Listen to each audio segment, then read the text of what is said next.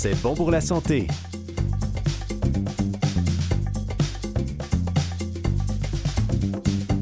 Bonjour, ici Camille Chai, en compagnie toujours de mon cher co-animateur François Baruel. François qui a été médecin en France. Bonjour François. Bonjour Camille. Tu vas bien? Très bien et toi? Toujours, et oui, quand on parle de la santé, ça fait toujours du bien.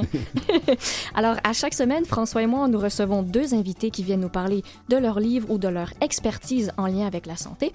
Alors, cette semaine, nous recevons Dr Alexandra Dalu, qui est l'auteur du livre Vivre en santé des éditions Édito. Et on reçoit aussi Dr Yves Lamontagne, qui lui est auteur du livre Le guide de survie du patient dans l'enfer du système de santé des éditions Québec-Amérique.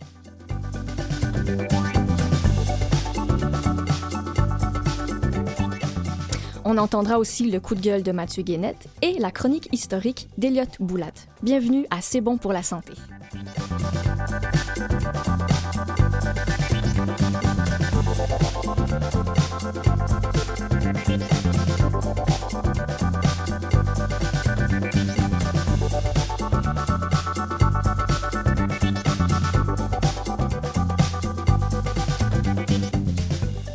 Docteur Alexandra Dalu Bonjour. Bonjour. Comment ça va Eh ben, écoutez, ça va très bien. Parfait. Euh, C'était euh, une grande journée pour moi qui se termine puisque chez moi il est 19h. Ah, merci beaucoup de nous recevoir après une si longue journée. Vous devez être un petit peu fatigué. C'est un plaisir partagé. Oh, ça va. vous êtes euh, donc vous êtes diplômé de Necker en fait. Vous avez fait vos études à Paris 5. Paris 5 oui. D'accord. Mais vous avez passé 10 ans comme urgentiste. Puis ensuite vous avez fait des diplômes universitaires en, en rafale. Vous avez fait nutrition à Paris 5. Vous avez fait micronutrition. Puis comportement alimentaire, mésothérapie, médecine morphologique, esthétique et anti-âge. C'est la médecine morphologique, je ne connais pas, mais vous avez peut-être nous en parler un petit peu. Et puis ensuite, et, les, et les, surtout l'anglais médical, mais ça, ma foi, c'est un peu obligatoire maintenant. Et vous avez fait une spécialité de, de, de médecine anti-âge, mais quand on voit votre photo sur Facebook, vous faites, vous, vous êtes en effet très efficace puisque vous faites plutôt 20 ans ou 25 ans. Et quand, vous a, quand on voit votre curriculum vitae, on se dit que c'est pas possible. Alors d'abord, je ne vous dirai pas mon âge, mais vous pouvez le trouver partout sur Internet. Et euh, bon, il y a toujours aussi. Alors bien sûr que dans l'âge, il y a, il y a le, le mode de vie. Euh, qu'on connaît tous maintenant avec une nourriture équilibrée, boire beaucoup d'eau, faire du sport, ne pas fumer, boire très très peu d'alcool. Mais il y a bien entendu aussi de la génétique. Et il se trouve que euh, mon papa et ma maman font aussi euh, 10-15 ans de moins que leur âge. Donc mmh. C'est pareil pour ma sœur Caroline qui est quasiment ma jumelle et mmh. elle fait beaucoup plus jeune également. Donc mmh. il y a aussi euh, ce petit côté génétique qui se transmet. Genre les chats font pas des chiens c'est ça, voilà, on imagine. Pas des chats, c'est ça. Euh, voilà. Et donc vous Mais êtes... il y a des choses euh, qui sont intéressantes puisque le mode de vie oui. euh, peut changer, avoir oui. un impact sur la génétique. Hein. C'est la génétique qui est l'inné mmh. et puis l'épigénétique qui est l'acquis. Mmh. Et on sait maintenant qu'il y a euh, des, des, gènes dans les gènes mmh. qui changent en fonction de son mode de vie. Euh, donc ça, c'est plutôt un, un, espoir concret euh, sur le fait qu'on puisse euh, changer euh, des entre guillemets mauvais gènes ou en tout cas des gènes qui impacteraient sur d'ailleurs c'est d'ailleurs pour ça qu'on pense que il n'y a que 30% de, dans l'espérance de vie du moins la génétique n'intervient que pour 30% le reste étant l'épigénétique. Exactement, exactement. Ouais. Je connais pas bien la, la, statistique, mais en tous les cas, ouais. on sait que ça a un impact assez impressionnant. C'est presque d'ailleurs de la science-fiction puisque ça se voit en fait euh, avec les techniques euh, de, de, de, PCR, en fait de, de, de, visionnage des gènes, on va mmh, dire. Mmh. Euh, donc c'est quand même. Mmh.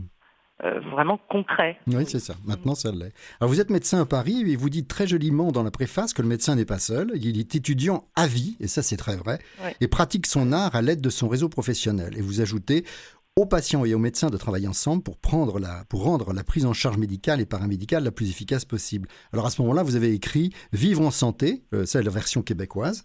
Vivre en santé, oui. ces fausses vérités qui nous font du mal.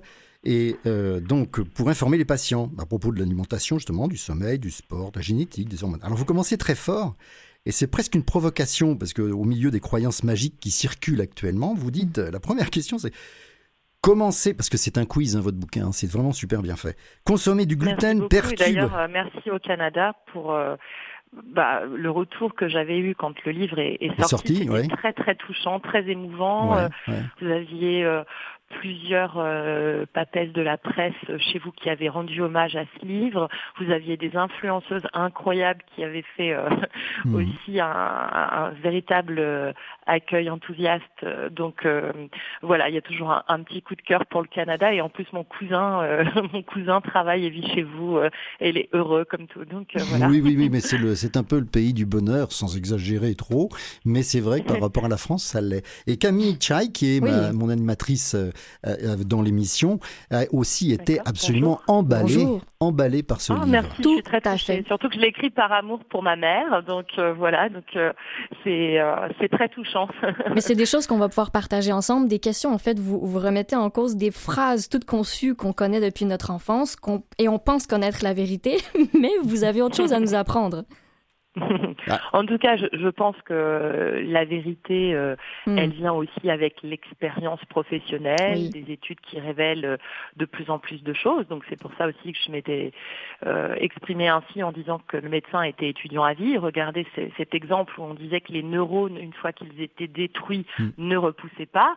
Alors c'était pas complètement vrai puisque hmm, entre les neurones vivants, il y a des, des, des petits tuyaux, des, des, petits, des petits canaux qui vont repousser entre eux donc euh, là aussi, ça fait très science-fiction, mais ça se voit avec les nouvelles MRI. Et, donc du coup, c'était faux, ça en tout cas, mais parce que c'était pas encore une époque où on pouvait tout voir. Donc pas connu. Euh, voilà, donc il faut toujours aussi entre guillemets euh, rester très ouvert, peut-être avant-gardiste et mm. open-minded exactement pour pouvoir aller de l'avant et puis rester à l'écoute du bon sens aussi. Alors je voudrais donner un petit peu le mettre l'eau à la bouche aux mm. auditeurs pour justement parce que c'est très intéressant. Vous commencez donc avec une petite provocation.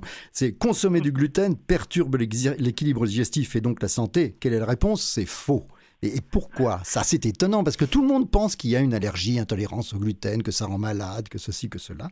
Est-ce que alors, ah. euh, la maladie cœliaque est une maladie euh, qui ah. n'est pas rare, euh, qui est à peu près 3%, un peu plus. donc c'est une vraie allergie au gluten, qui est la substance sucrée qu'on trouve dans le blé. Donc on va retrouver dans la semoule, dans des mhm. gâteaux, dans la farine de, enfin tout ce qui va comporter la farine de blé, le seigle. donc elle existe vraiment. cependant, il y a des tests encore une fois, très concret mmh. pour le savoir. D'abord, il y a des tests sanguins, mmh. et puis après, le, le, test international qui conclut totalement, eh bien, euh, c'est chez le gastro-entérologue que ça se passe, pour ça que je travaille en réseau, mmh. qui fait une fibroscopie et une coloscopie, et qui, avec la caméra, euh, va bien aller dans certains endroits de l'intestin pour faire des prélèvements, des biopsies de la muqueuse, puis après les envoyer euh, pour études euh, au laboratoire et qui va dire voilà, là il y a une maladie cœliaque. dans ce cas-là, il y a un suivi et il y a une éviction totale du gluten. Bon, alors ce qu'on sait aussi maintenant, c'est tout ce qu'on ne sait pas, c'est-à-dire que avec euh, l'évolution dans l'agroalimentaire, qu'elle soit bio ou pas, parce qu'il y a eu des changements dans les pesticides, des changements dans l'agriculture, parce que euh, les animaux euh, ont aussi des mutations, les insectes de même. On sait que on peut pas tout expliquer sur l'évolution du gluten. Mhm. et du coup, il y a des gens qui se sentent mieux quand ils ne mangent pas de gluten. Alors, je parlais tout à l'heure du bon sens. Euh, qui euh, connaît mieux son corps que le patient lui-même. Et voilà. Euh, donc les gens qui me disent je suis mieux sans gluten, eh ben je leur dis eh ben, tant mieux en fait. Oui, c'est ça. On va continuer comme ça. Donc si on, se, on fait son propre test et qu'à la place des pâtes on va manger du riz, on va manger du maïs, on va manger des légumineuses, des lentilles, tout ça, et qu'on se sent mieux. Alors déjà, parfois on se sent mieux parce que c'est plus fibreux. Donc la fibre améliore le transit. Du fait, on est encore dans un système de bon sens où on, se sent mieux parce qu'on est sur une diététique fibreuse qui est plus intéressante que les pâtes qui sont en processed food. Donc voilà, bon déjà. Mais c'est vrai que si on se sent mieux quand on a arrêté tous les produits de panification, les friandises euh, un peu comme euh, tout ce qui va être brioche, les fours, etc., bah, autant continuer et ne pas changer une équipe qui gagne. Voilà. Mhm. Mais pour parler de maladie cœliaque et de vraie allergie au gluten, euh, c'est vraiment là pour le coup international, protocolaire, c'est un test sanguin et c'est une euh, coloscopie avec une biopsie euh, faite par le gastroentérologue. C'est ça. D'accord. Maintenant, on va passer complètement à un sujet différent. On va, on va, passer au sommeil. Alors, vous avez, il y a une autre, une phrase qui est étonnante, c'est, enfin, hmm. C'est ce qui va à l'encontre des idées reçues hein, ou, ou communes, du moins, c'est il faut beaucoup dormir et se coucher tôt pour être en forme. Et bien entendu, c'est faux. Alors, racontez-nous. Alors ça. Et, qu'est-ce que serait le sommeil idéal Parce qu'en fait, c'est ça. Alors le sommeil, bah, ça c'est intéressant, euh, François, cette question, parce que vous avez tout à, tout à fait raison. Vous, vous, vous posez la question que se posent les gens. Mais c'est quoi un bon sommeil? Ben Un bon sommeil, encore une fois, c'est le bon sens. Mhm. Vous voulez vous lever le matin et mhm. vous êtes en forme. Donc vous avez eu un bon sommeil. Un bon sommeil, c'est un sommeil récupérateur. Vous avez deux types de fatigue. Vous avez la fatigue, bah, quand vous me demandiez si j'étais fatiguée en fin de journée, euh, après euh, ma journée de travail, euh, une journée sportive, mhm. une journée avec les enfants, une journée au bureau, mhm. quelle qu'elle soit. Ça, c'est la fatigue naturelle de tout à chacun. En fin de journée, vous commencez à produire des substances, des hormones qui vont faire que vous allez être de plus en plus fatigué pour arriver à votre horaire de coucher, vous endormir. Donc ça, c'est la fatigue naturelle. Et puis le lendemain matin, vous vous réveillez et puis vous êtes en forme. Donc ça, c'est une fatigue naturelle. Idéal. Mmh. Et un sommeil récupérateur. Mmh. Si après, vous êtes fatigué, malgré des siestes, malgré des vacances, malgré euh, des nuits qui sont quand même là, eh bien, il faut consulter parce qu'il y a euh, certainement euh, un problème neuro-hormonal ou autre, métabolique, qui explique le mauvais sommeil et l'état de fatigue. Alors le sommeil, ça m'a toujours euh, passionnée parce que j'étais encore étudiante euh, quand une femme euh, française médecin était venue faire une conférence à Necker sur le sommeil. J'ai de la chance parce que Necker travaillait avec vous, avec le Canada à l'époque, on avait des, stages, ouais.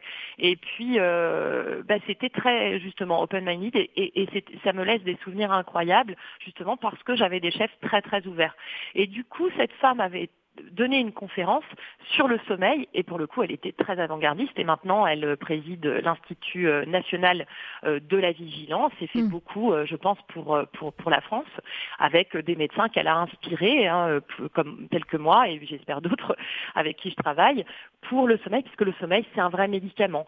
On parlait tout à l'heure des nouvelles MRI, eh bien on voit véritablement que quand vous dormez les neurones se détoxifient comme le foie Mhm, comme le foie, hein, la détox du foie. Bon, bah là, c'est la détox du cerveau. Mhm. Ça, on le voit. Et puis, on voit aussi que le, les neurones se reproduisent mhm. euh, dans le cerveau pendant la nuit, à l'âge adulte. Et puis, euh, quelque chose d'intéressant aussi pour euh, les enfants et les adolescents, il y a des productions d'hormones de croissance pendant la nuit. Il y a plein de choses qui se passent pendant le bon sommeil. Pendant le bon sommeil. Alors, euh, il y a deux choses. Vous avez un programme génétique de petits dormeurs et vous avez un programme génétique de grands dormeurs.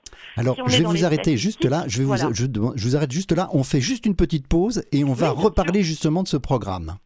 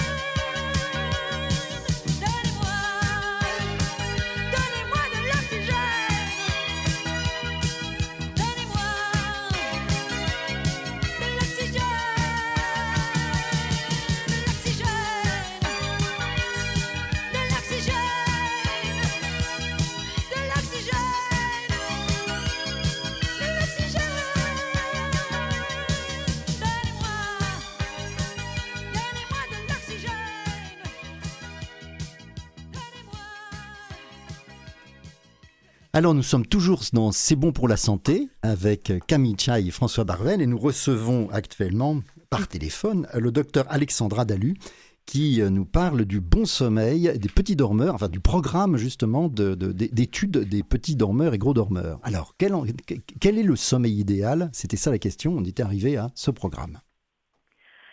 Donc vous avez deux programmes génétiques, petit dormeur et grand dormeur. Le petit dormeur, bah, c'est celui qui se couche plutôt tard et qui est sur moins de 8 heures de sommeil pour être en forme. Donc euh, c'est souvent celui qui n'est pas du matin mais qui peut tenir assez longtemps dans la, dans la soirée, voire la nuit. D'accord. Vous avez et donc c'est son programme génétique, c'est une empreinte génétique.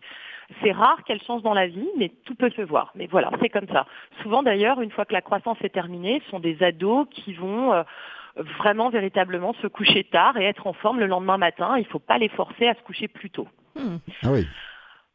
Voilà. Bon, s'ils veulent sortir faire la fête, euh, bon, ça c'est quelque chose de différent. Hein. On gère en famille, hein, mais d'un point de vue euh, programme du sommeil, ne pas forcer son, son, ado, s'il est en forme le matin, que ça se passe bien à l'école et qu'il a envie de se coucher à minuit, eh bien, on peut le laisser faire. On respecte son rythme. Alors. Euh, tout à fait. C'est son programme génétique. Il a hmm. fini sa croissance et voilà. Hein. Et puis, vous avez les grands dormeurs. Donc, c'est plutôt des gens qui vont se coucher relativement plus tôt dans la soirée. La fatigue va vraiment arriver vers 22h, 22h30. Et ce sont des gens qui vont avoir une facilité à se lever plus tôt le matin. Mhm. Ils vont être justement du matin. Ils vont être pas trop du soir. Donc ces amis-là, vous ne pouvez pas faire la fête avec eux. Donc euh, il faut bien choisir ses amis. Et donc euh, voilà, en tout cas, à ce moment-là, le sommeil est bon quand euh, ils ont ce sommeil qui va être plus sur 8 heures, 9 heures.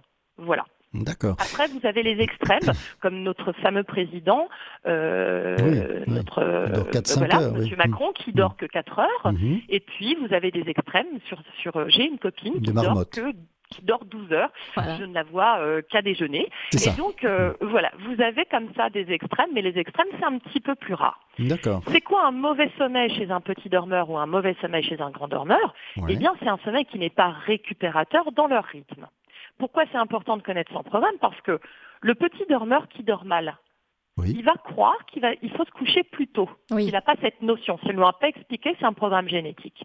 Donc il va se coucher plus tôt, ça va être de pire en pire parce que ça va être l'angoisse, mhm. parce qu'il ne pourra pas trouver le sommeil à 22h30 mhm. puisqu'il est programmé pour dormir à minuit, minuit et demi. Et puis, euh, celui qui est euh, grand dormeur, enfin, c'est pareil, il va croire qu'il faut se coucher encore plus tôt que déjà son, son, sommeil qui devrait venir à 22h30. Mhm. Donc tout ça, c'est pas une bonne chose parce qu'on ne suit pas son programme génétique. Donc Généralement, la consultation du sommeil, c'est déjà de déterminer votre profil, votre programme génétique, petit dormeur ou grand dormeur. Hmm. Si vous êtes petit dormeur, alors à ce moment-là, on va forcer, comme le cerveau est un logiciel reprogrammable, avec par exemple de la mélatonine, de la hmm. GABA, qui est un complément alimentaire euh, euh, qui est tiré du médicament gabapentine, qui est une petite substance euh, modulatrice anti-stress dans le cerveau. Donc mhm. on, va en donner en complément alimentaire. Et pour le petit dormeur, on va lui dire, vous vous couchez à minuit, donc euh, vous faites un dîner un petit peu plus tardif, euh, vous pouvez faire une petite marche, vous regardez Netflix, vous faites ce que vous voulez, mhm. vous voyez des amis, vous téléphonez, vous reprenez un bain, mais vous vous couchez à minuit, minuit trente, voire une heure, avec ces compléments alimentaires. D'accord.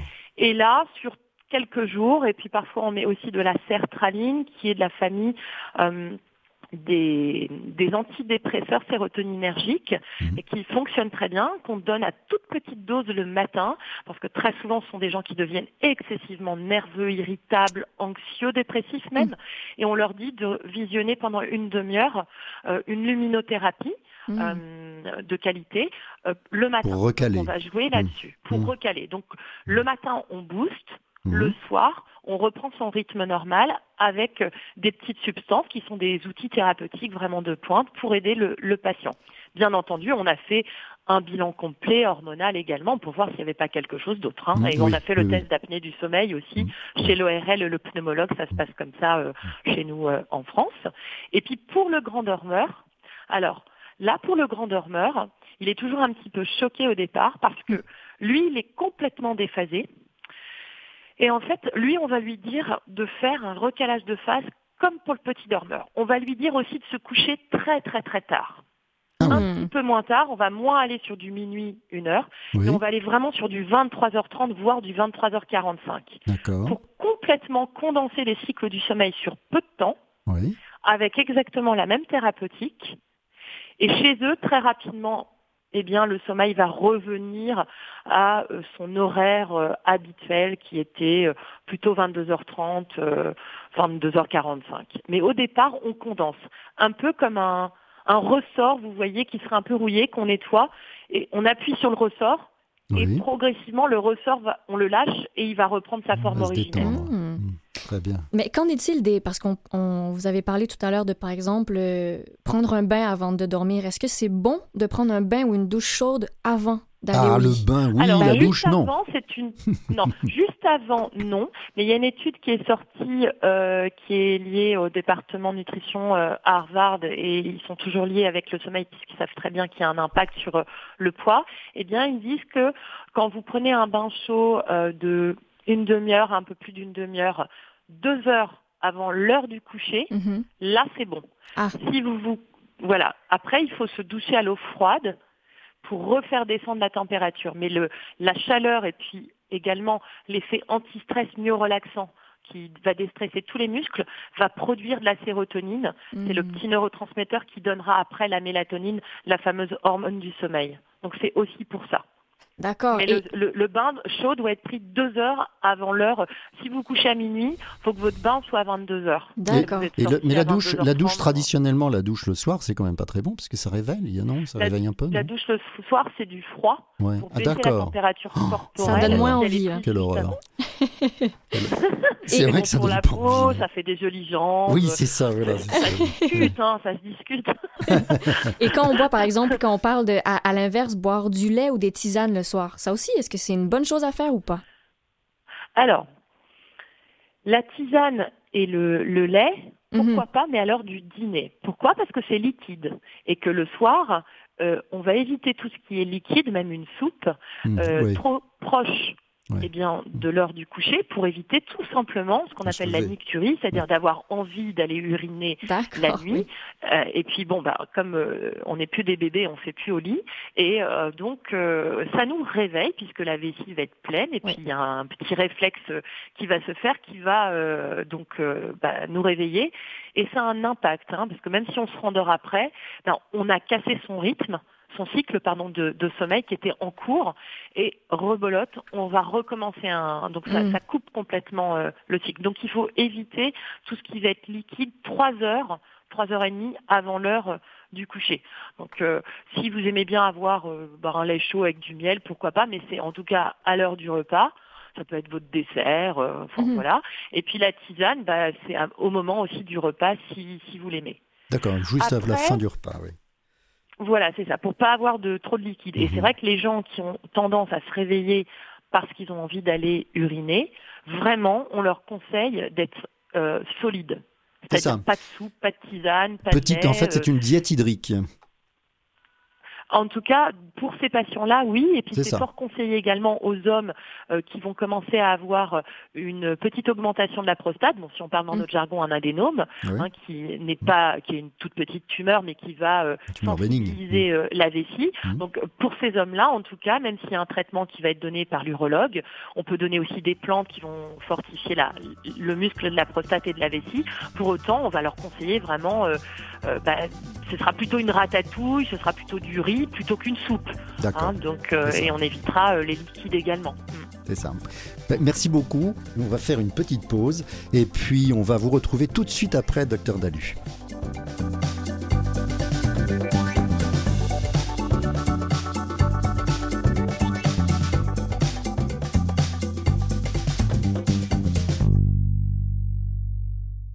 Nous sommes toujours sur C'est bon pour la santé avec Camille Chaille et François Barvel et nous recevons Alexandra, le docteur Alexandra Dalu, qui est en fin de travail, en fin de journée du moins, à Paris et qui nous accueille gentiment chez elle dans son bureau, dans son cabinet. Et euh, nous allons parler de son livre Vivre en santé. Et euh, je voulais vous demander justement, euh, j'ai rien trouvé sur la douleur dans votre livre en fait. Vous avez peut-être quelque chose à Oui. dire, non? bah, En fait, c'est parce que je me suis arrêtée sur les 100 idées reçues. Ah, il en manquait 10 ou 12. Il fallait mettre.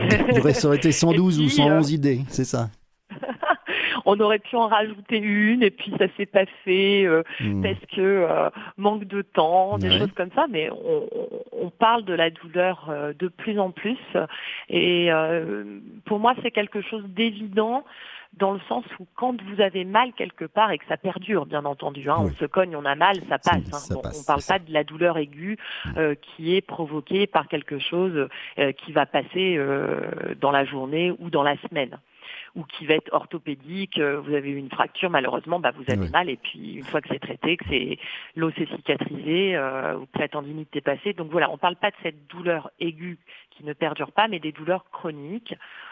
Eh bien, la douleur chronique, elle, euh, elle va avoir un impact sur tout l'organisme. Elle va avoir un impact sur l'immunité, mhm. qu'elle va baisser. Donc, ce sont des gens qui vont avoir souvent des infections. Et si vous avez souvent des infections, eh bien, vous êtes de plus en plus stressé. Et puis ça vous affaiblit, donc ça vous rend plus fatigué. Ça vous rend plus fatigué mmh. euh, physiquement, tout à fait. Mmh. Ça vous rend plus fatigué mentalement. La douleur, ça rend nerveux mais dans le sens vrai du terme, c'est-à-dire que c'est insupportable, une douleur qui perdure comme ça tous les jours, toute la journée. Euh, ça peut vous empêcher d'avoir un bon sommeil mhm. également si c'est une douleur euh, de 24 heures finalement. Donc le sommeil va pas être de bonne qualité. Et puis quand vous avez de la douleur, encore une fois, c'est quelque chose de concret. Euh, j'explique à mes patients qu'en fait on dose dans le sang les protéines de la douleur. Les protéines de l'inflammation.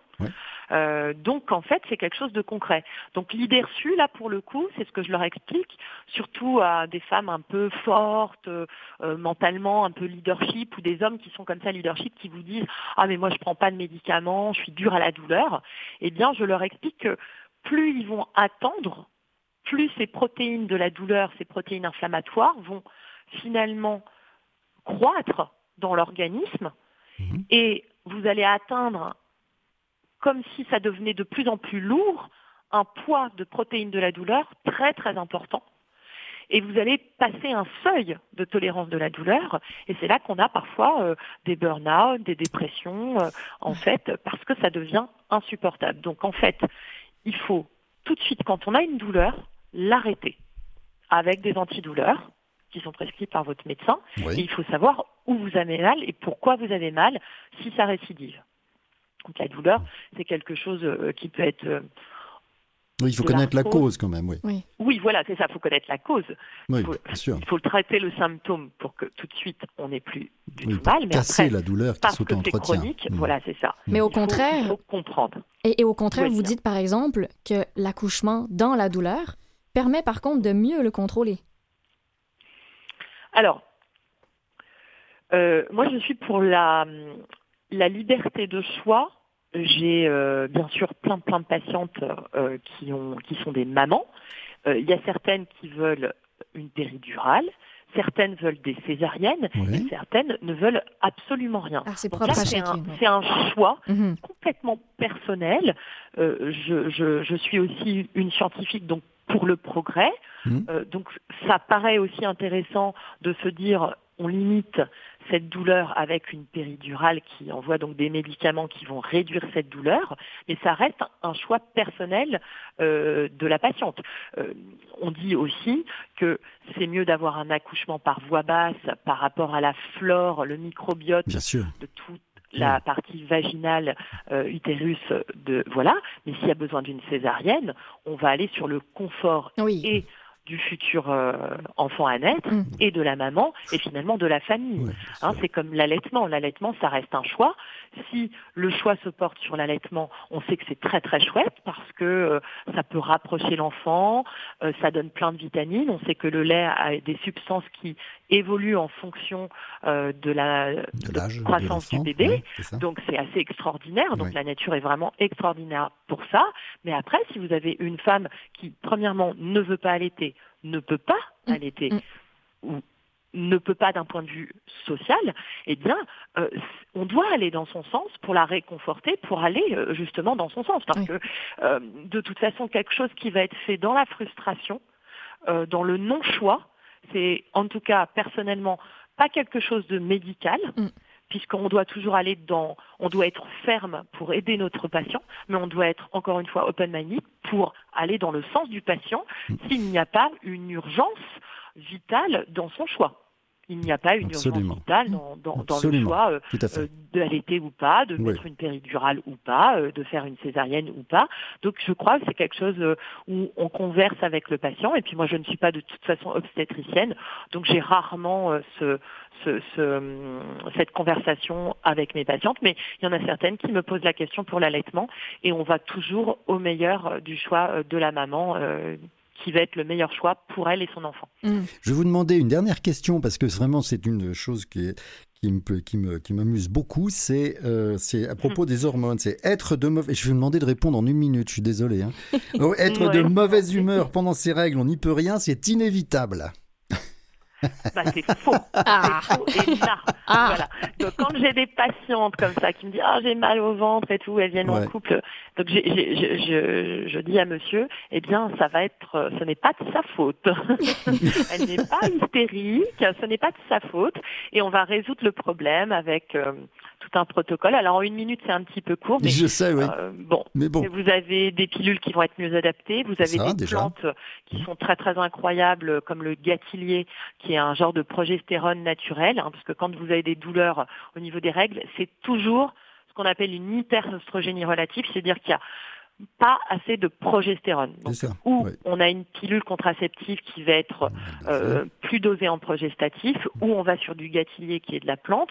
Mhm. On peut rajouter aussi euh, euh, des, des, plantes qui vont décontracturer les muscles, parce qu'il y a mhm. toujours des douleurs musculaires euh, qui vont être liées justement au manque de progestérone. Donc le magnésium, ça peut être une bonne idée. Euh, la rhodiactyle, la rhodiole, pardon, c'est une bonne idée aussi.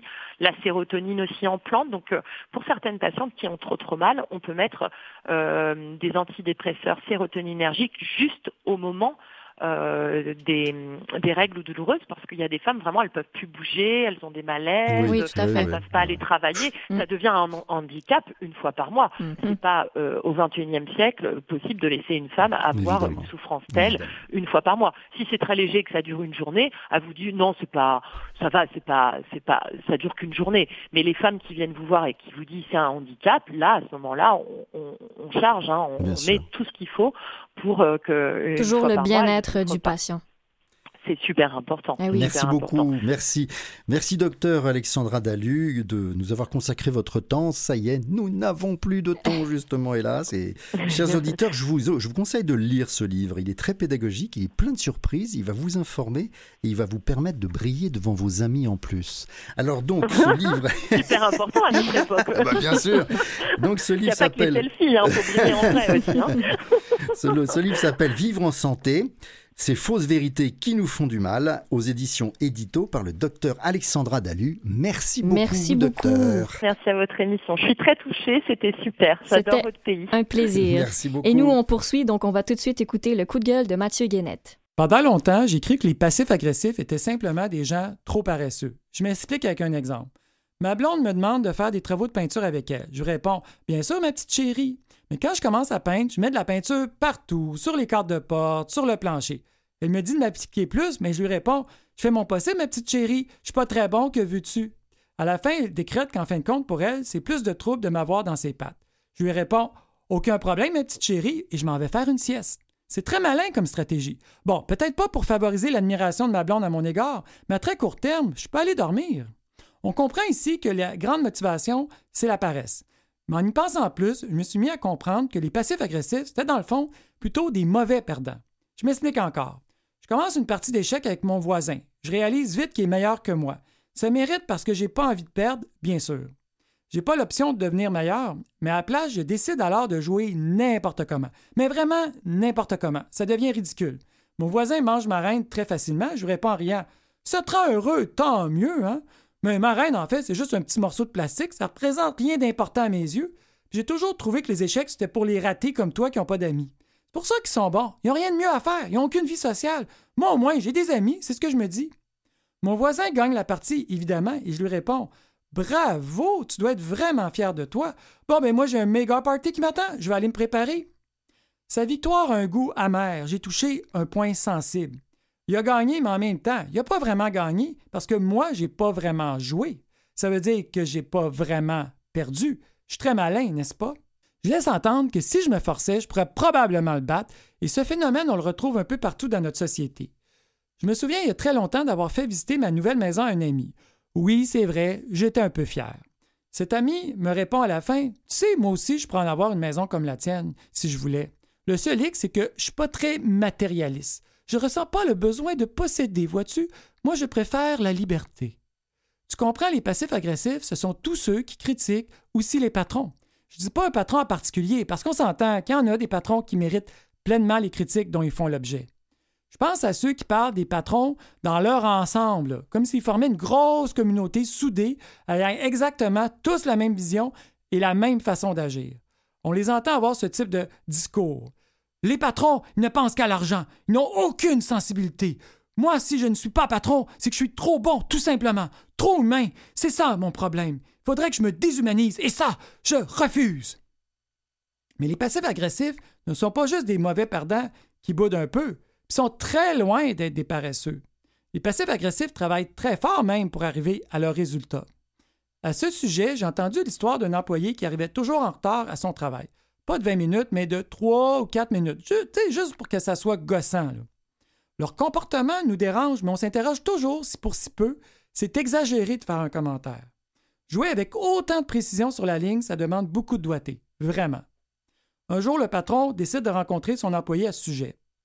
Prochaine fois, tu auras un avertissement écrit Attention, L'employé dit comment il est désolé, il explique que sa voiture a une crevaison, c'est pas de sa faute, c'est exceptionnel. Le patron est compréhensif, ça finit avec une petite tape sur l'épaule. Allez, mon brave, on se serre la main, demain est un autre jour. Mais le lendemain, le type en question arrive encore en retard. Le patron est bien obligé de lui remettre un avis écrit. Cette fois-ci, l'employé dit que son bébé était malade. Le patron se sent mal, mais il n'a pas le choix. Il dit que de faire attention car après trois avis de ce genre, c'est le congédiement. C'est dans la convention collective. Tu devines que les jours suivants, l'employé arrive encore deux autres fois en retard jusqu'à ce que le patron lui dise Écoute, c'est maintenant le dernier avis que je te donne. Tes excuses sont toujours bonnes. Décès soudain de ta grand-mère, inondation dans ta chambre à coucher. Ça ne change rien. Si tu arrives en retard demain, je dois te mettre à la porte. Le patron se sent même un peu mal, sent coupable à l'avance, il dort pas de la nuit. Cet employé a des jeunes enfants. Mais le lendemain, surprise, l'employé arrive à l'heure. Le surlendemain, l'employé arrive encore à l'heure. C'est pas compliqué, l'employé n'arrive plus jamais en retard. Le patron est convaincu que le problème est réglé, il est même soulagé. Mais un an plus tard, selon la convention collective, le dossier de l'employé revient vierge. Après un an, tous les retards et avis écrits se retrouvent effacés du dossier automatiquement. Le lendemain même où le dossier de l'employé revient vierge, l'employé arrive en retard. Ça force l'admiration, non? C'est du travail colossal d'agir de la sorte. Ça prend un calendrier. Il n'y a aucune marge d'erreur possible. Moi, rendu là, j'appelle ça carrément de l'art. Le problème, c'est pas un art très reconnu comme artiste peintre ou musicien. Artiste du retard, je vois pas comment tu peux en faire une vraie carrière, C'est ce qui est le plus fâchant, c'est que les passifs agressifs sont travaillants. Ils ont de la sueur sur les tempes tellement ils travaillent, mais le seul travail qui leur tient vraiment à cœur, c'est celui de nous faire suer.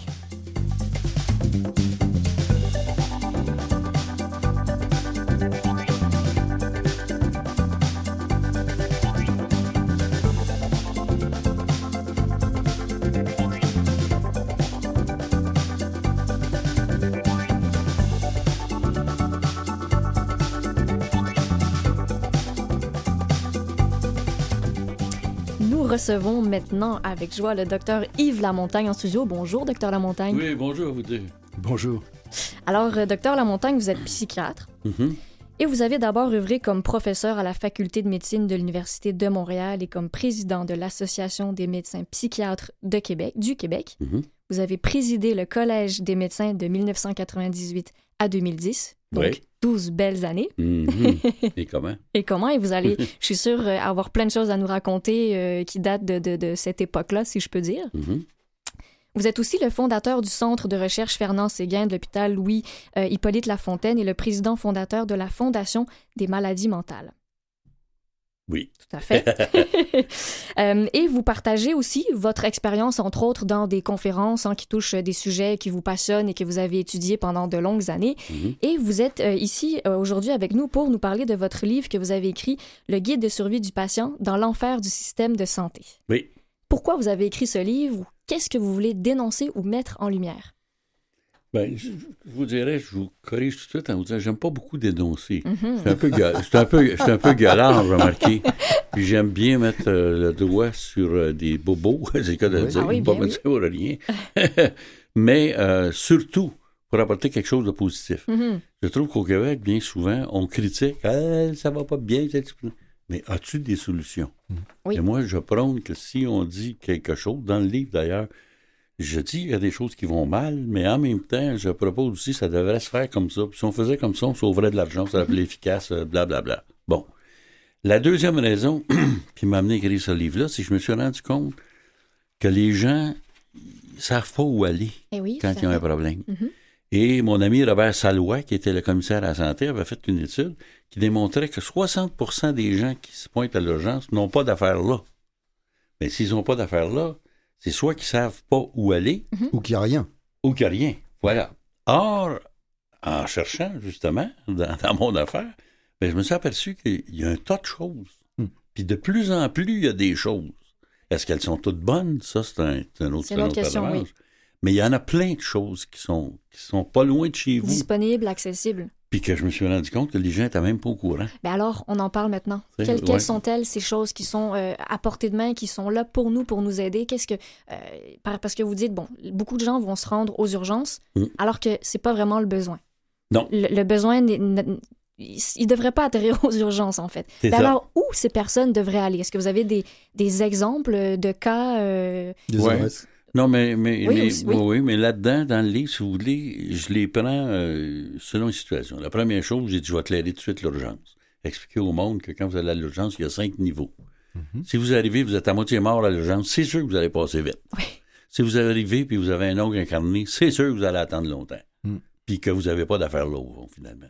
Alors, voyez-vous, les premiers niveaux, ce sont les niveaux où c'est le plus grave. Mhm. Et là, vous avez des chances de passer. Mais quand vous arrivez à 4-5, niveau 4 et 5, vous allez attendre longtemps. Mais donc, Bon. c'est à nous de juger de notre état et de ne pas se rendre là nécessairement. Exact. Mais à la condition de savoir où allez-vous?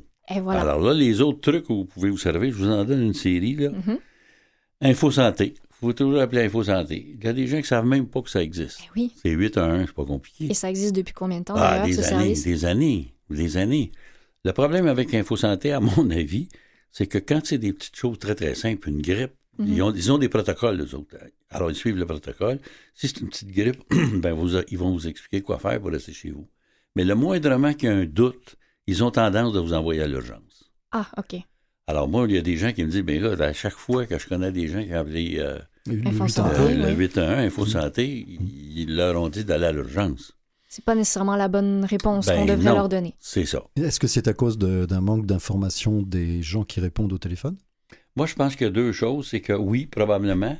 Puis, deuxième chose, des choses, c'est que les infirmières qui travaillent à InfoSanté, évidemment, elles ne veulent pas avoir non plus de se tromper, Bien sûr. mais risquer d'avoir une poursuite en pleine figure. Elles- Elles ouvrent le parapluie. Alors, voilà. Euh, C'est plus euh, en rapport avec ça. Mais néanmoins, ça vaut la peine d'essayer. Oui. Euh, je peux vous raconter une anecdote très simple. Ma femme s'était s'était fait mal à un œil à la maison. et, et- et je savais si ça avait saigné un peu, mais il n'y avait pas d'urgence, là, rien. Ouais. Et ma fille et mon garçon sont chez nous. Ma fille, maintes fois, a l'urgence. Elle appelle, évidemment, 8 à 1 avant, Mm. une demi-heure au téléphone pour finir que, madame, vous devez aller à l'urgence. Ah, Moi, je dis, ben voyons, donc ça va, ça apparaît 4-5 jours, hein. C'est une petite ça va se résorber. ça va se ouais. résorber. Mm. Tu connais rien là-dedans maintenant, ça fait trop longtemps qu'elle va faire de médecine. Elle est allée à l'urgence, est à l'urgence. Bon, ils sont allés à l'urgence, évidemment. Après 5-6 heures, C'est ça. et finalement, elle a passé pour faire dire la même chose que moi j'avais dit. Alors, quand je suis venu à la maison, je dis, ah, pour un vieux docteur, pas si pire encore le bonhomme. Mhm. Alors, vous voyez, c'est un exemple, plaisir, justement, que oui, qu'elle ne devrait pas euh, euh, aller à l'urgence. Euh, vous avez le pharmacien, qui de Aussi, plus en plus pour vous aider, surtout quand vous regardez dans la médication. Ces gens-là connaissent parfois, je vous dirais ça, beaucoup mieux que le médecin, Oui. parce que c'est leur spécialité Ah, bien à sûr. eux. Ben oui. Donc, parfois, on peut appeler, savoir y a-t-il une interaction médicamenteuse? Est-ce que le dosage est trop haut? Est-ce que le dosage est trop bas? On peut discuter avec son pharmacien de ça. Et de plus en plus maintenant, ils ont aussi une infirmière qui est là, des fois deux jours par semaine. Hmm. Comme là, là c'est la période des vaccins. Des infirmières qui donnent des vaccins euh, chez le pharmacien. Évidemment, ça vous coûte entre 10 et 20 dollars, mais vous avez le service. Puis bon, tu sais, des C'est fois... réglé là, rapidement. euh, moi, je suis, mon garçon là, va avoir le, le vaccin pour la grippe. Là. Puis si vous allez dans un CLSC ou quelque chose comme ça, il ne peut pas l'avoir avant le mois de mars prochain. Et ça va être fini à ce moment-là. bah oui. Oui, c'est un Alors, peu- vous un peu voyez, tard, oui, mais Puis là, il y a une question aussi de qui a les vaccins. Parce que des vaccins, là, la- les compagnies, là, comment pas se fait-il que la ça. CLSC n'ait pas les vaccins? Comment ça se fait? Est-ce que vous pensez, ils en ont pas? Moi, je pense qu'ils en ont. Ah bon? Oui, ouais, je pense qu'ils en ont. Mais Ils les mettent pas. chacun, ils sont limités à un nombre. Ah, Ah, donc ils doivent gérer. Alors, si votre quota, Ah oui, si vous voulez, que vous avez, il est, il est plein, ben là, vous n'avez plus, effectivement. D'accord, je comprends. Alors, vous voyez, ça, c'est un autre endroit. Mhm, Euh, pharmacie, donc, les CLSC. mhm. Il y en a 144 dans la province, quand même pas rien. Puis il y en a Ouais. 39 à Montréal. Eh, Et, et les CLSC, qu'est-ce, quels sont les, les, Ben, les leur services chose de base? de voilà. CLSC, Ouais. c'est justement de faire de la médecine de, de, de, de, de premier niveau. Oui. Donc, euh, quand vous allez là pour des choses euh, plus bénignes, euh, les CLSC, là, il faut faire attention. Je le dis dans le livre, informez-vous de votre CLSC, parce que c'est pas tous les CLSC qui ont, qui ont tous les services. D'accord. Il y a plusieurs CLSC, par exemple, qui n'ont pas de médecin. Il y en a qui ont des médecins. Mhm. Bon, mais ça, c'est une différence aussi, là. Hein? Et parfois, euh, ça joue un peu de tout. Je vous raconte encore une anecdote. J'aime ça raconter des anecdotes. On aime ça aussi. Moi, je me, pré- je me présente avec ma fille qui avait à ce moment-là, elle était toute jeune quand même, elle avait à peu près 6 ans, euh, à Saint-Adèle, la maison de campagne. Puis, elle avait une otite. Alors, j'ai dit, on va arrêter au CLSC à Saint-Adèle. On arrête au CLSC, il y a des voitures. On rentre en dedans, il n'y a pas un patient, mais il y a deux filles qui sont là. La réceptionniste, puis là, je me rends compte une infirmière qui classait des dossiers en haut. Alors, moi, je voudrais voir le docteur parce que ma fille fait un otite. Elle dit, ben, il n'y en a pas. Hmm. Ben oui, mais pourquoi vous êtes ouvert s'il n'y a pas de docteur? Ah ben, c'est parce qu'on classe des dossiers aujourd'hui. Ah, oui, Ben mais- oui. Est-ce qu'il faut que vous marquiez ouvert à la porte pour classer des dossiers? Alors, à quelle place que je vais? Ah oui. Ah ben, allez pas à Sainte-Agathe, il n'y a pas de docteur non plus. Alors, si vous allez à Saint-Jérôme, allez à l'hôpital à Saint-Jérôme, ben oui, c'est un otite, tu sais. Ben, elle dit, allez à Montréal. Je dis, c'est ça que je vais faire. C'est ça que j'ai fait. Alors, vous voyez, c'est que vous avez un truc où vous êtes supposé donner un service, Mhm. Mais vous arrivez là, puis vous ne l'avez pas, le service. Pas nécessairement. Mais j'ai rien à dire contre les CLSC, là, parce Oui. que pour les soins de première ligne, les enfants, les, les, les soins prénataux, euh, les soins à domicile, Mhm. euh, évidemment, la demande est forte là aussi, puis ils ne peuvent pas toujours répondre. Oui. Mais euh, vraiment, ils font bien leur job euh, à ce moment-là. Mais il faut s'informer, est-ce que le service C'est ce qu'on à retient. mon CLSC, vous l'avez? Oui. Est-ce que, en fait, le CLSC, c'est entre la consultation et l'urgence, puisqu'en fait, euh, c'est pas vraiment un service d'urgence, mais il Non. y a quand même des consultations possibles. Ben oui, Donc, c'est un petit peu entre les deux. c'est ça. Mais on ne peut pas revenir et avoir son médecin, son, son médecin de famille. S'il y a un médecin dans le CLSC, on ne peut pas l'utiliser comme médecin de famille. Euh, c'est une bonne question que vous posez. Je pense que oui. Ah, Mais c'est comme le reste, il y a des quotas là aussi. Puis si le Ah oui, médecin il a tant de patients, Ah il ne oui. peut pas en prendre on ne plus. peut pas dépasser. ouais. Mais Et, souvent. et- et les super infirmières alors? Ouais, ouais, ben ça, j'y viens là. Ah Avant d'arriver aux super infirmières, je vous dirais, un autre truc, c'est, parce que vous avez parlé des GMF, tu sais, des groupes de médecins de famille, Ouais, ouais. Euh, c'est les cliniques de quartier. Mm. Ces cliniques-là sont plus grosses. Habituellement, pour faire un GMF, il faut avoir 10 à 12 médecins. Le malheur, c'est qu'il y a des GMF avec moins de médecins que ça. Mhm. Évidemment, ils ne peuvent pas non plus avoir le nombre de patients que si vous avez 12 médecins versus 3, médecins. Mais là, vous avez des services qui sont, peuvent être inclus. Les gros GMF, ils font des prises de sang, ils ont des rayons X, alors que Mm. le petit GMF au coin de la rue, il n'y a pas ça. Alors, vous voyez, ça, c'était, mais c'est un autre truc, ça. Mhm. Euh, les cliniques réseau, ça, le docteur Barrette avait beaucoup mis l'accent là-dessus. Hein? Mhm. Mhm. Ils sont ouvertes 12 heures par jour, 7 jours par semaine. Et euh, il y en a 50 actuellement des cliniques comme ça, dont 30 à Montréal. Alors, vous voyez, s'il faut, si j'ai quelque chose d'assez important, mais comment ça se fait que je sais pas Où aller? où, mais ma- moi le premier, je sais pas où. est- Mais justement, ces cliniques réseau, par exemple, elles sont pleines? Ben, Elles tournent à fond? j'espère qu'elles tournent à fond. Parce Hmm. que les autres, là, ils ont euh, des rayons X, ils ont les examens de en fait. laboratoire, ils sont très bien équipés Ouais. pour faire de l'urgence de base. Mais encore faut-il que vous sachiez où elles sont. Mais oui. Alors, puis vous voyez, moi-même, dans mon quartier ici, moi je demeure dans le quartier ici, Oui, oui. Demandez-moi pas où est la clinique réseau, je n'ai aucune idée. Hmm. Alors, vous voyez, euh, ça, c'est important. Euh, là, il y a les super cliniques aussi. Ça, c'est encore plus gros. Barrette qui avait mis ça. Puis là, vous voyez, dans les super cliniques, là, on rentre ça là-dedans. là. Vous avez actuellement 32 cliniques à Montréal qui appellent les cliniques de la grippe, Hmm. qui sont ouvertes jusqu'au mois de mars. ben là, j'ai entendu ça à, à la télé. Ouais. Ben là, pourquoi ils sont ouverts jusqu'au mois de mars? Au mois de mars, il n'y en aura Ils plus. ferment les portes. Ben, puis pourquoi, là, il y a des super cliniques de grippe? Oui. Mais même si vous n'avez pas la grippe, vous pouvez aller là, là. Encore faut-il que vous sachiez où elles sont. Puis là, si vous avez la grippe puis vous pouvez aller là, c'est très, très bien. Mais quand la grippe va être finie, ils vont en aller où, ce monde-là? Mm. Ils vont retourner dans un Mm. dans un super clinique ou quoi? Oui, c'est vrai. Ben là, on dédouble. Vous voyez, dans. dans Mais dans comme ce vous dites, c'est vraiment un labyrinthe. Ben, c'est ça. Euh, quand vous parlez de labyrinthe, c'est le flash que j'ai toujours dit. Essayez de faire, d'imprimer l'organigramme du ministère de la Santé sur une photocopieuse en 8,5 par 11, vous pas capable. Ça rentre pas. ça rentre pas. Il y a 150 petits casiers dans ça. Puis dans ces petits casiers-là, là, si ma mémoire est bonne, cherchez un casier où le mot patient y est écrit, vous n'en trouverez pas. Donc, on n'est même pas encore rendu jusqu'à la fin ou au bout de Ouais, l'organigramme. ouais. Mais ça, ça vous démontre que un des problèmes qu'on a au Québec, Mhm. c'est la bureaucratie. Eh oui. Hein? Alors donc, ça rentre dans l'organisation des soins, ça.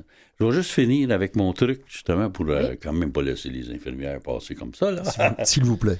Il y a les nouvelles cliniques que j'appelle.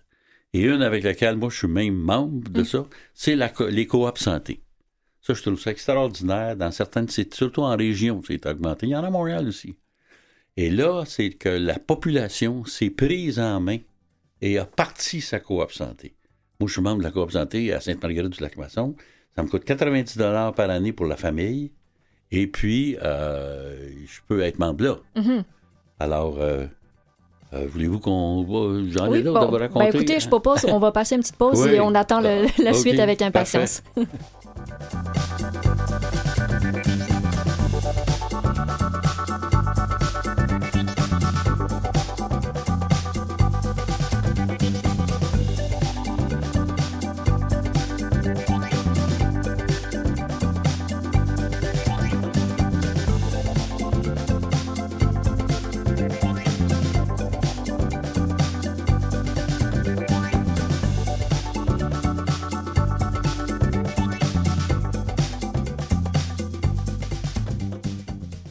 Vous écoutez toujours C'est bon pour la santé avec Camille Chai et François Barbel et on discute en ce moment avec le docteur Yves Lamontagne du fameux système de santé et vous nous expliquez tous les, les- les moyens qu'on avait ou les endroits plutôt où on peut aller avant de se rendre à l'urgence. Où est-ce que vous en étiez rendu? Ben là, j'en étais rendu euh, aux cliniques de super infirmières. Ça a pris euh, assez de temps avant qu'on puisse développer des super infirmières. D'ailleurs, euh, les gens ne pensent pas que ça vient de nous autres, mais les super infirmières, ça vient du Collège des médecins, où déjà dans les années 90, on avait décidé de faire des super infirmières en néonatologie, Hmm. en néphrologie, les dialyses, Oui. et euh, en chirurgie cardiaque. En chirurgie cardiaque? Ouais. C'est Mais remarquez, c'est- hein, extraordinaire, ça. Oui, mais ce qui est étonnant, l'humain étant ce qu'il est, Oui. c'est que les trois spécialistes dans ces trois trucs-là sont venus nous voir en nous disant, écoutez, nous, on n'a plus de résidents, donc on n'a plus d'étudiants assez pour couvrir les soins, mais nos infirmières sont bien, bien, bien bonnes. Donc, vous devriez, vous, le collège, leur donner des droits. Mm. C'est comme ça qu'on a commencé.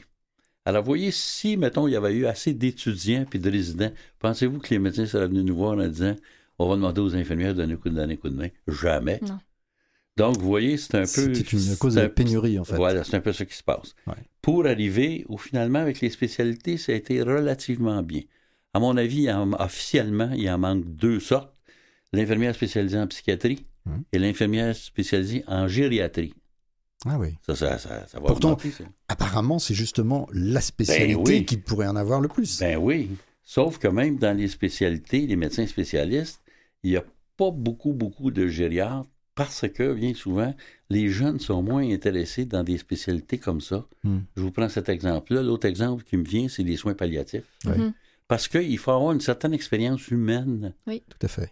Pour arriver à, à sentir à l'aise là-dedans. Une empathie aussi, oui. Donc, il y a peu de jeunes qui vont en gériatrie, en spécialité. Mm. Et donc, il y a des infirmières qui sont quand même là aussi. Et donc, on devrait profiter du know-how de Mais elle ces- porte donc deux chapeaux. Par la force des choses. Qu'est-ce que vous voulez Le dire? rôle d'infirmière, mais de super euh, infirmière Ouais. aussi. Oui, mais remarquez, quand elle vous dit euh, elle porte deux chapeaux, oui, mais elles doivent obligatoirement avoir le training qui va avec euh, ça. C'est des maîtrises, hein, au minimum. Oui, oui, oui. Puis il y en a qui ont des doctorats maintenant. Uh-huh. Alors, vous voyez, c'est c'est- c'est quand même pas euh, la petite infirmière qui sort Non. du cégep, là. Que non. Alors, donc, ça, c'est c'est quand même important. Évidemment, je ne vous cacherai pas que le problème qu'on a eu au collège, en tout cas pour nous autres, c'était l'infirmière praticienne dans les soins de première ligne. Mhm.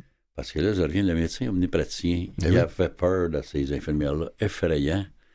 Parce qu'à mon avis, probablement qu'il avait peur de perdre de l'argent. là, Mais, mais quand c'était mis, puis que l'infirmière a rentré dans les cabinets de médecins de famille, ah ben là, tout le monde était content parce qu'en moyenne, son- cette première année-là, chaque médecin a fait à peu près 20 000 de plus que l'année précédente. Mhm. Par quel biais? Comment Ben, ça? parce que ce que l'infirmière faisait, lui, il n'avait pas à le faire. Puis quand il y avait quelque chose, elle le référait au médecin. Donc, c'était plus simple pour lui, mais il y avait quand même un contact Ah, là-dessus. oui. Alors, après un an, elle allait demander euh, aux omnis de dire euh, Nous autres, on sort les infirmières de là. Ah, ben, mon Dieu. Non, mais d'après ce que j'ai compris maintenant, les, les- médecins de famille ne touchent plus quelque chose sur les actes des, des, des super infirmières maintenant. Non, ben ça, ça a changé récemment. Voilà, avant ça, c'est c'était ça. comme ça. Puis Eh quand ouais. je dis changer récemment, ça a passé au ministère, là. Ouais, ouais. Mais je suis pas sûr que c'est appliqué aujourd'hui. Mhm. Mhm. Alors, ça, c'est. c'est- Vous savez, là, on revient tout à l'organisation. Tout à fait. Quand, comment, Pourquoi? Euh, oui. Qu'est-ce qu'on enlève? Puis comme là, les médecins, avec les médecins spécialistes, là, hein, ils voulaient aller chercher un milliard. Ben non, ça n'a pas marché. Ben là, ils ont rendu à 400 millions. Hmm. Mais s'ils C'est sont négo- capables d'aller chercher négociations, 400 millions, ça veut Ouais. dire que nécessairement que les médecins spécialistes avaient au moins eu 400 millions de trop. Mhm. Mais oui. Eh! Mais, mais alors, puisqu'on parle d'argent, parce que dans votre livre, il y a un extrait que, que je lis, c'est une phrase. hein. C'est un petit peu une question sensible, je dirais, parce que alors c'est se demander, est-ce que c'est évidemment le but de prodiguer des soins? Ben, il y a aussi la, question de gagner de l'argent. Mais vous dites, il faut savoir que le médecin est payé à l'acte et que plus il accumule d'actes, plus il gagne d'argent. Ben oui. Puisque parler ne constitue pas un acte médical, il limite la discussion pour ne pas perdre de temps. Hmm. C'est outrant un peu, non, de, Ben oui. de lire ça? C'est sûr. Alors, qu'est-ce que, de quoi en penser? Ben, où, pense- où est-ce qu'on s'en va avec deux- ça? Là, vous touchez à la déshumanisation des soins. Mhm. où vous devenez non plus un patient, mais vous devenez un numéro. Oui. Je me souviens, euh, euh, comment il s'appelle, euh, le fameux euh, commentateur scientifique, Fernand Séguin, dans un de ses livres, il avait dit, ben aujourd'hui, là, on n'est plus des patients, on est des clients, Mhm, mhm. on est des bénéficiaires. Comment osez-vous de vous plaindre quand vous êtes un client ou un bénéficiaire? Ah oui, Alors- c'est plus la même, c'est plus la Ben même non, histoire, là. Ben non, moi, dans mon temps, j'ai dit tout le temps, avant moi, on entrait en médecine comme dans une religion. Tout à fait. Mhm. Dans mon temps, on entrait en médecine comme une profession. Aujourd'hui, on entre en médecine comme un métier. Mhm. Je n'ai rien contre les métiers, remarquez. Mhm. Mais on a déshumanisé la médecine. Et l'autre aspect, puis il y a plein d'auteurs qui décrivent ça maintenant, à mesure que la technologie est arrivée, ben là, euh, l'humanisme a diminué pour la technologie. Oui. Il y a une dame qui était ici tantôt, puis je ne vous parlerai pas d'elle, mais elle m'a donné un exemple qui me faisait penser à une amie qui avait une lésion au sein. Puis elle a dit, je suis allé voir mon spécialiste, puis là, je cite, l'enfant de cœur, pendant la demi-heure que j'ai posé là, il m'a jamais regardé parce qu'il regardait son maudit ordinateur voilà. avec toutes les affaires que j'avais Voilà. Ben. C'est ça justement, où est passée la clinique Ben, qu'on qu'on- qu'on a appris en fait, C'est et ça. qui était quelque chose de très important, qui permettait de gagner beaucoup de temps, d'éviter des examens. Tout à fait, tout et, à fait. Et qui était en fait aussi un mode de relation avec le patient. Ben oui, Oui. ben oui. Puis Où est-ce qu'elle est c'est- passée? c'est la base. Ben on le perd, malheureusement. Alors cause- curieusement, mais j'ai quand même rencontré des médecins, des, des médecins d'une quarantaine d'années ici à Montréal, et qui se plaignent justement de ne plus avoir le temps de faire de la clinique. Oui, Ils s'en plaignent. oui. C'est c'est pas volontaire en fait, apparemment. En fait, vous avez comme deux points là-dessus. Ceux qui s'en plaignent, c'est parce qu'ils ont beaucoup de patients puis qu'ils les acceptent. Ça, c'est appelle ça les vieux médecins. Ouais. Parce que les jeunes, ils en prennent pas mal moins que les vieux et qu'ils ont un sens de respect la- face à la profession. Ouais. Ce qu'on est en train de perdre euh, beaucoup Ouais. maintenant. Mhm. Mais quand vous arrivez selon les âges, moi, je pourrais vous raconter des anecdotes de médecins plus jeunes, malheureusement. Euh, Il n'y a pas de quoi euh, à se flatter l'orgueil, là. Ben, écoutez, on, on se garde le suspense, on s'arrête ici, mais on veut bien Une entendre votre anecdote après. Pause, voilà, une petite Allons-y. pause. Docteur m'ennuie, je fume. Quand je fume, je tousse. Quand je tousse, je crache. Quand je crache, j'ai soif. Docteur, quand j'ai soif, je bois. Mais j'ai peur que ça devienne une coutume, alors je fume. Aussitôt j'ai la vue qui baisse, les nerfs qui lâchent, l'œil qui tressaute. Je sens mon sang qui tourne en graisse et mes tabourets qui se dépotent. Docteur, quand je m'ennuie, j'ai faim. Quand j'ai faim, je mange. Quand je mange, j'ai soif. Quand j'ai soif, je bois. Docteur, quand je bois, je me sens seul. Quand je suis seul, je m'ennuie comme une enclume, alors je fume. Dès lors, mes doigts de pied sont brûlants et j'ai le fer à souder qui se bouche. Et je sens nettement mes globules blancs qui se font des toasts avec les rouges. Docteur, je dois être amoureux. J'ai une fièvre de cheval et je perds tous mes plumes dans le bouillon de légumes. Docteur, la faiblesse me gagne. Je me sens plus bas qu'un taux de caisse d'épargne, alors je fume. Mais je tousse encore, c'est la tempête. Et quand j'ai craché tout le bottin, j'ai les soufflets sous les côtelettes qui s'usent comme des plaquettes de frein. Docteur, je digère très mal. Et quand je vais au bal, si je digère mal, c'est une vraie vacherie. Docteur, il y a des bruits bizarres. Et pour pas que ma cavalière se marre, alors je chante. Mais dès que je chante, ça me donne soif. Et quand je bois, je me sens vite seul. C'est quand je suis seul que je me consume. Et c'est pour cette raison que je fume. Docteur, en plus de ça, je dors pas. Et moi, quand je dors pas, je me casse pas la tête, je prends une cigarette. Docteur, je me refous à tousser. Ma tension monte et je deviens sourdingue et ça me rend dingue. Je sens bien que je me barre de la tige, ça me fout le bourdon dans la théière. Je suis gay comme un mec de 100 piges qui vient de signer une rente viagère. Docteur, en plus de ça, je joue. Quand je joue, je tremble. Quand je tremble, je bois. Quand je bois, j'en renverse.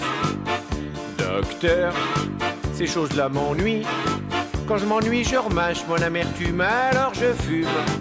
Et je tremble à nouveau, quel malheur, comme la bicoque d'un garde-barrière. Mais je fumerai plus, c'est la dernière, je vous le jure, sur mon percepteur. Docteur, j'ai tant d'amertume. Je me dis qu'après tout, je m'en vais faire comme vous, je vais m'en griller une.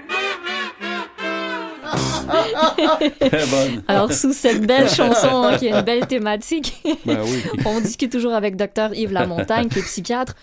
On attend avec impatience votre anecdote. On parlait de, de- oui, la relation euh, euh, patient-médecin. Médecin Vous parliez d'un jeune médecin? Ben, vous savez, les jeunes médecins, eh, ils ont appris de façon différente à nous autres. Autant nous autres, on était axés sur la clinique, puis les examens, c'était après. Le vieux cliché, je veux dire, là, si je me souviens, là, hein, fais un diagnostic, diagnostic différentiel, puis là, tu vas voir après, C'est ça. plus loin. Ouais. Mais aujourd'hui, on s'en va tout de suite. La technologie étant là, ben tout de suite. euh, puis puis, puis ça, ça va aussi avec le peuple aussi. Hein? Moi, j'ai toujours dit, même en région, là, tous les petits hôpitaux veulent avoir le scanner. Ben Oui, voyons oui. donc. Ils n'ont pas besoin de ça.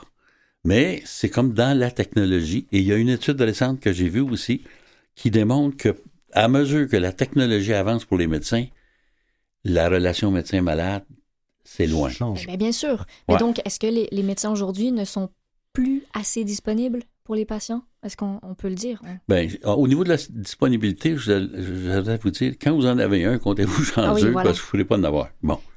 Mais une fois que vous en avez un, avoir un peu de sentiment, je ne vous demande pas de- d'établir une relation affectueuse avec chaque Non, non, patient. bien sûr, voilà. Mais l'empathie, ça existe, ça, madame. Mais c'est important. Ben oui, je comprends. Je comprends. Puis même l'effet placebo, C'est important. Bien sûr, c'est Bon. la base, hein, Ben de oui. l'empathie. Alors, c'est ça qu'il faut développer. Et je me souviens parce que à McGill, le docteur, euh, lui puis sa femme, je me souviens plus l'ancien doyen, ils ont développé justement une technique pour enseigner aux étudiants dans les universités ce qu'eux appellent Cruz, docteur Cruz, le professionnalisme. Mm. Et là, je pense que c'est ça qu'on a perdu. Ouais. Alors, il faut revenir un peu à l'arrière avec des médecins qui sont plus sensibles. Oui. Évidemment, eux vont, vont vous répondre ah ben, vous savez, on a tellement de pression, puis on a tellement le monde qui pousse sur nous autres, puis le gouvernement m'oblige à avoir, je sais pas moi, 3000 patients, Mhm, mhm. sans ça, ils vont me couper, puis gna gna gna. Et justement, pourquoi il y en a si peu de médecins?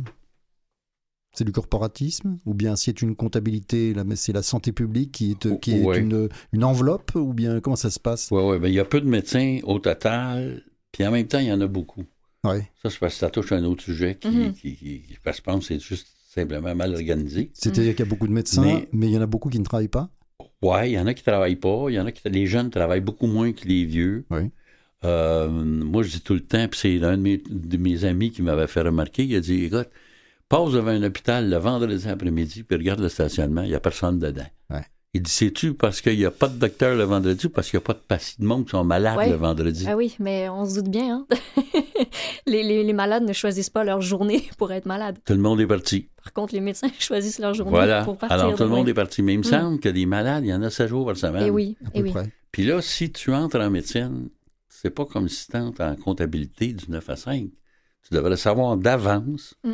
que si tu es en, dépendant de ta, ta- ta spécialité, mais que tu peux avoir des appels le jour, la nuit, puis tout ça. Tout à fait. Ce qui fait que là, vous avez des tendances aussi. Euh, puis là, on est rendu aussi, puis je ne veux pas être méchant, là, mais les hommes et les femmes, Mm. on est rendu à 63% d'étudiants en médecine sont des femmes maintenant. Mhm. Moi, j'ai rien contre ça parce qu'ils ont une grande qualité que les gars, ouais, que les gars ont pas, c'est qu'elles sont plus humaines. Mm. Donc, elles, elles passent plus de Oh, temps avec le ça, patient. alors là, je suis pas d'accord. Non? Ah, je suis pas d'accord du tout. Ah, bah, bah, bah, bah. Non, j'ai rencontré des médecins femmes absolument inhumaines, totalement techniques et froides. Et alors vraiment, vraiment, je, je vous assure. Ouais. Toujours des Ah non, je exceptions. crois Non, mais vous avez, Je crois ra- que c'est vous avez partagé, raison hein. parce que moi aussi, j'en connais. mais, pas. À mon avis, mais je c'est suis pas partagé. à dire que toutes les femmes Oui, sont comme sont- ça. ouais, Je dirais il y a plus d'humanisme chez les femmes Oui. médecins que chez les gars médecins. Alors, dans, dans ce sens-là. Oui. Euh, L'autre élément, bien évidemment, c'est des jeunes femmes la plupart du temps. Donc, elles partent quand elles ont des grossesses. Puis c'est qui qui les remplace? Parce que les patients sont encore là. Bien sûr, autres. bien sûr. Là, vous amenez euh, un backlash, si je peux dire, sur le, le- le restant des, des, Oui. des gens. Oui. Puis en plus, bien souvent maintenant, c'est que vous avez deux professionnels qui sont mariés ensemble. Mhm. Donc, à deux salaires, c'est très, très payant. Mhm. Mais comme l'impôt leur en mange la moitié, ben là, quand ils arrivent à ça, ils disent Penses-tu que je vais aller travailler, moi, pour le quart de Non, l'argent que gagne Oui. J'aime autant faire de la bicyclette avec mes enfants à la fin de semaine. Oui, bien sûr, c'est vrai. Alors, Oui, vous voyez, c'est- ça un peu, tous ces problèmes-là. Comment éléments, comment oui. vous gérez ça? Ben, bien sûr. alors, maintenant, dans les choses, je me souviens parce que l'ancien sénateur, parce qu'il vient de laisser, M. Pratt, m'avait appelé à un moment donné quand il était éditorialiste à la presse, puis il dit C'est quoi la solution? Il dit Écoutez, la solution à ça, il faudrait doubler les entrées en médecine parce qu'il en faut deux pour en faire un. Et Ben voilà. oui.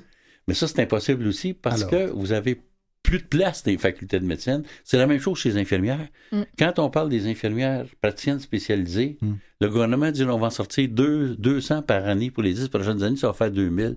Mais ils mentent parce que les écoles d'infirmières ne peuvent pas en former plus que 70 par année. Ben là, il faut être réaliste. C'est la même chose pour les facultés de médecine. Et quand même qu'on les doublerait, moi, je me pose des questions. C'est dites comment ça se fait qu'ici, quand vous regardez à travers le Canada, par tête de pipe, on n'a plus de médecins que dans le reste du Canada.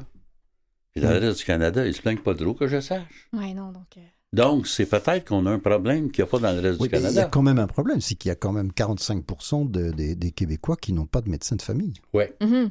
Mais là, vous venez justement, si on peut se poser la question, est-ce que c'est peut-être parce que c'est mal organisé?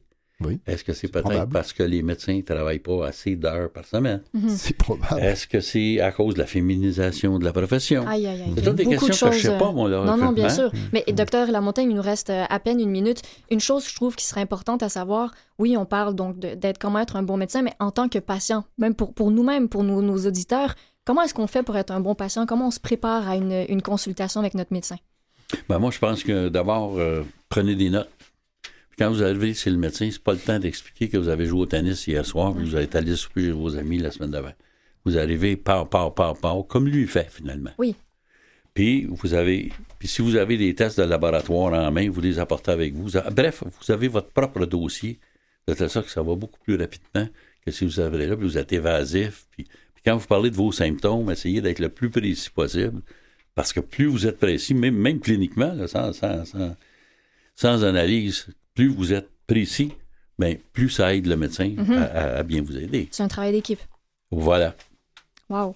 Ben c'est, je pense qu'on on en apprend, on en a énormément à apprendre, mais vous nous avez énormément outillés, aidés à nous retrouver hein, dans ce labyrinthe que vous nommez. Je vous dirais juste une chose Oui. à la fin.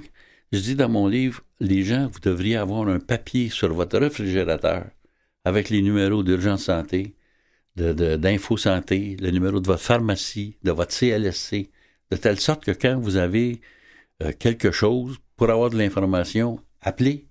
On a bien, moi je fais toujours la blague, moi chez nous j'ai un truc qui colle, là, c'est le plombier. Voilà. Ben, si j'ai le plombier collé sur le réfrigérateur, Pourquoi pas le- le- la pas- pas clinique, le. CLSC, Mais je le connais, 811. je connais pas de gens qui ont ça. Ouais, c'est On vrai. devrait savoir ça. Très bien. Puis, au niveau communication, le gouvernement devrait fournir ces choses-là au fond. Bien sûr, bien Ouais. sûr, mais pour l'instant, c'est notre devoir de nous renseigner nous-mêmes et même Faut avant même partie. de tomber malade. hein. Tout à fait. Bon, ben écoutez, docteur Yves Lamontagne, merci infiniment d'avoir été des nôtres. Et Merci je rappelle le titre de votre livre qui est Le guide de survie du patient dans l'enfer du système de santé des éditions Québec-Amérique.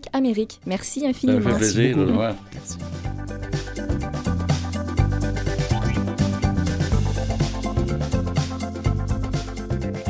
Vous êtes toujours sur C'est bon pour la santé, l'émission qui vous fait du bien, avec Camille Chai et François Baruel.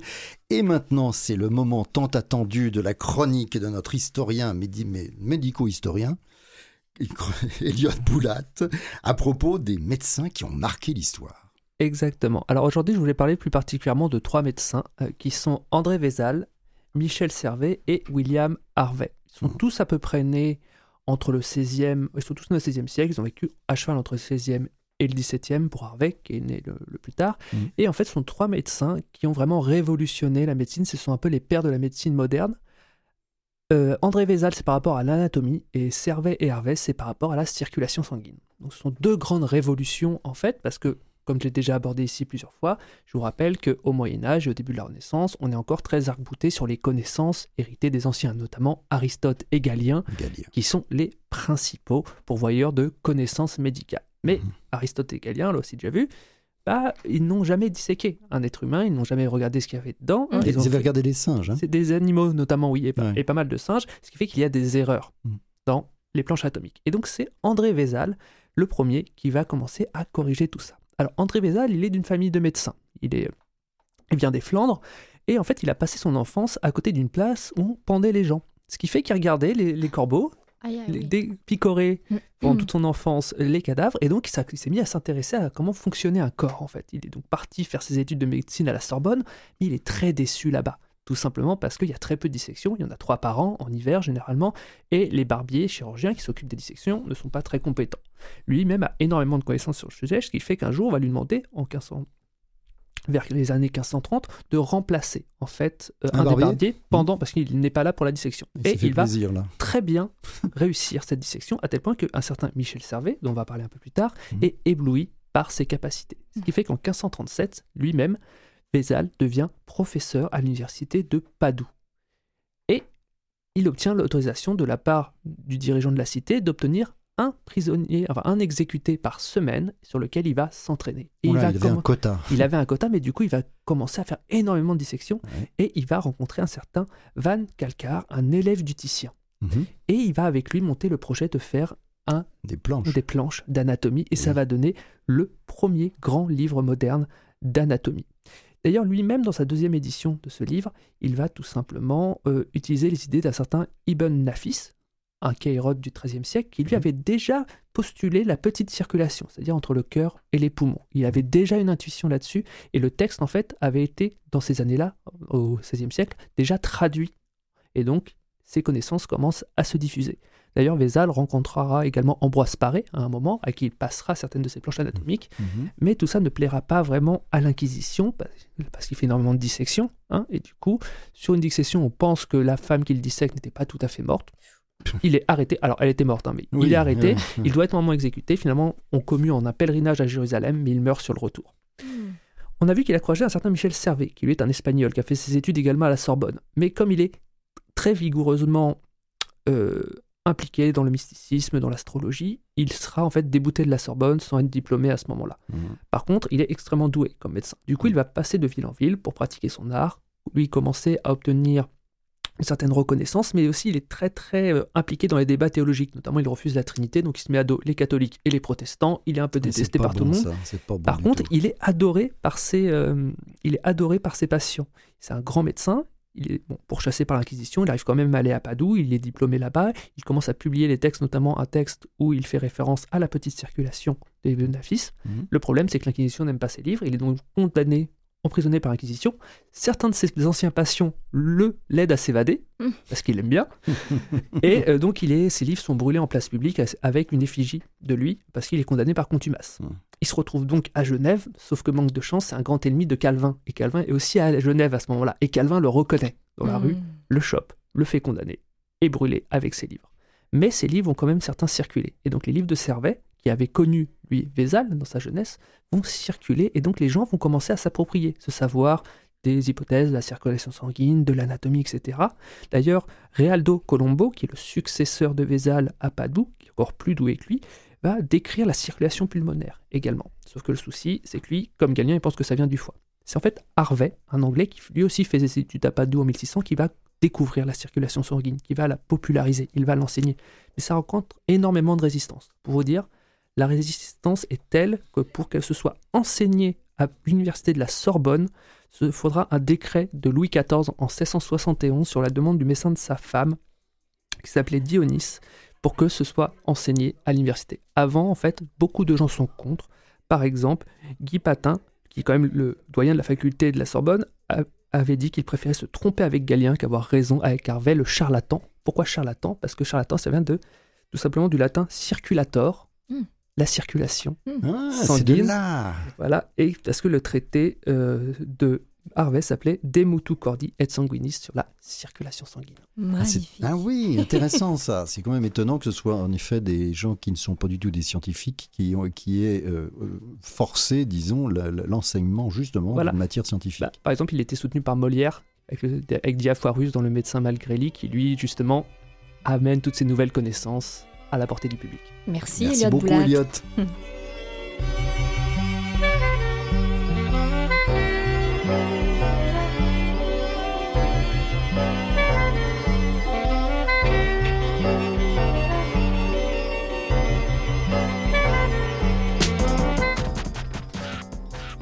Alors, c'est maintenant le temps, le, le- le moment de, de mon petit billet de la fin de l'émission. Euh, J'avais envie de faire un peu un retour sur euh, tout ce dont on a parlé aujourd'hui, mais entre autres sur, euh, on vient de recevoir docteur Yves Lamontagne, comme quoi on disait une, une consultation, ça se fait à deux. Oui, tout à fait. Et donc, je trouve ça important de, personnellement, nous, hein, je me mets, euh, oui, dans la peau de, de- de- de- des patients, en fait, hein, François, Euh, mais de me dire, voilà, quand on doit se présenter à un rendez-vous médical, qu'est-ce qu'on doit faire? Et je pense que c'est important, oui, d'apprendre à se responsabiliser. Docteur Lamontagne l'a dit, de prendre des notes, de, de- connaître euh, notre consommation de médicaments, si on a des résultats de tests euh, antérieurs, de les amener avec nous. Moi, je vous avoue, c'est des choses personnellement, je, je, vais pas aussi loin dans ma préparation avant une rencontre. Et petite anecdote, euh, je rappelle encore une fois à nos auditeurs que je suis née sans bras ni jambe gauche. Alors moi, depuis, en fait, pendant toute ma jeunesse, je devais régulièrement non pas aller voir mon médecin, mais aller voir mon prothésiste. Et, et en fait, c'est- la même chose. hein. C'est, euh, ça se passe encore une fois à deux.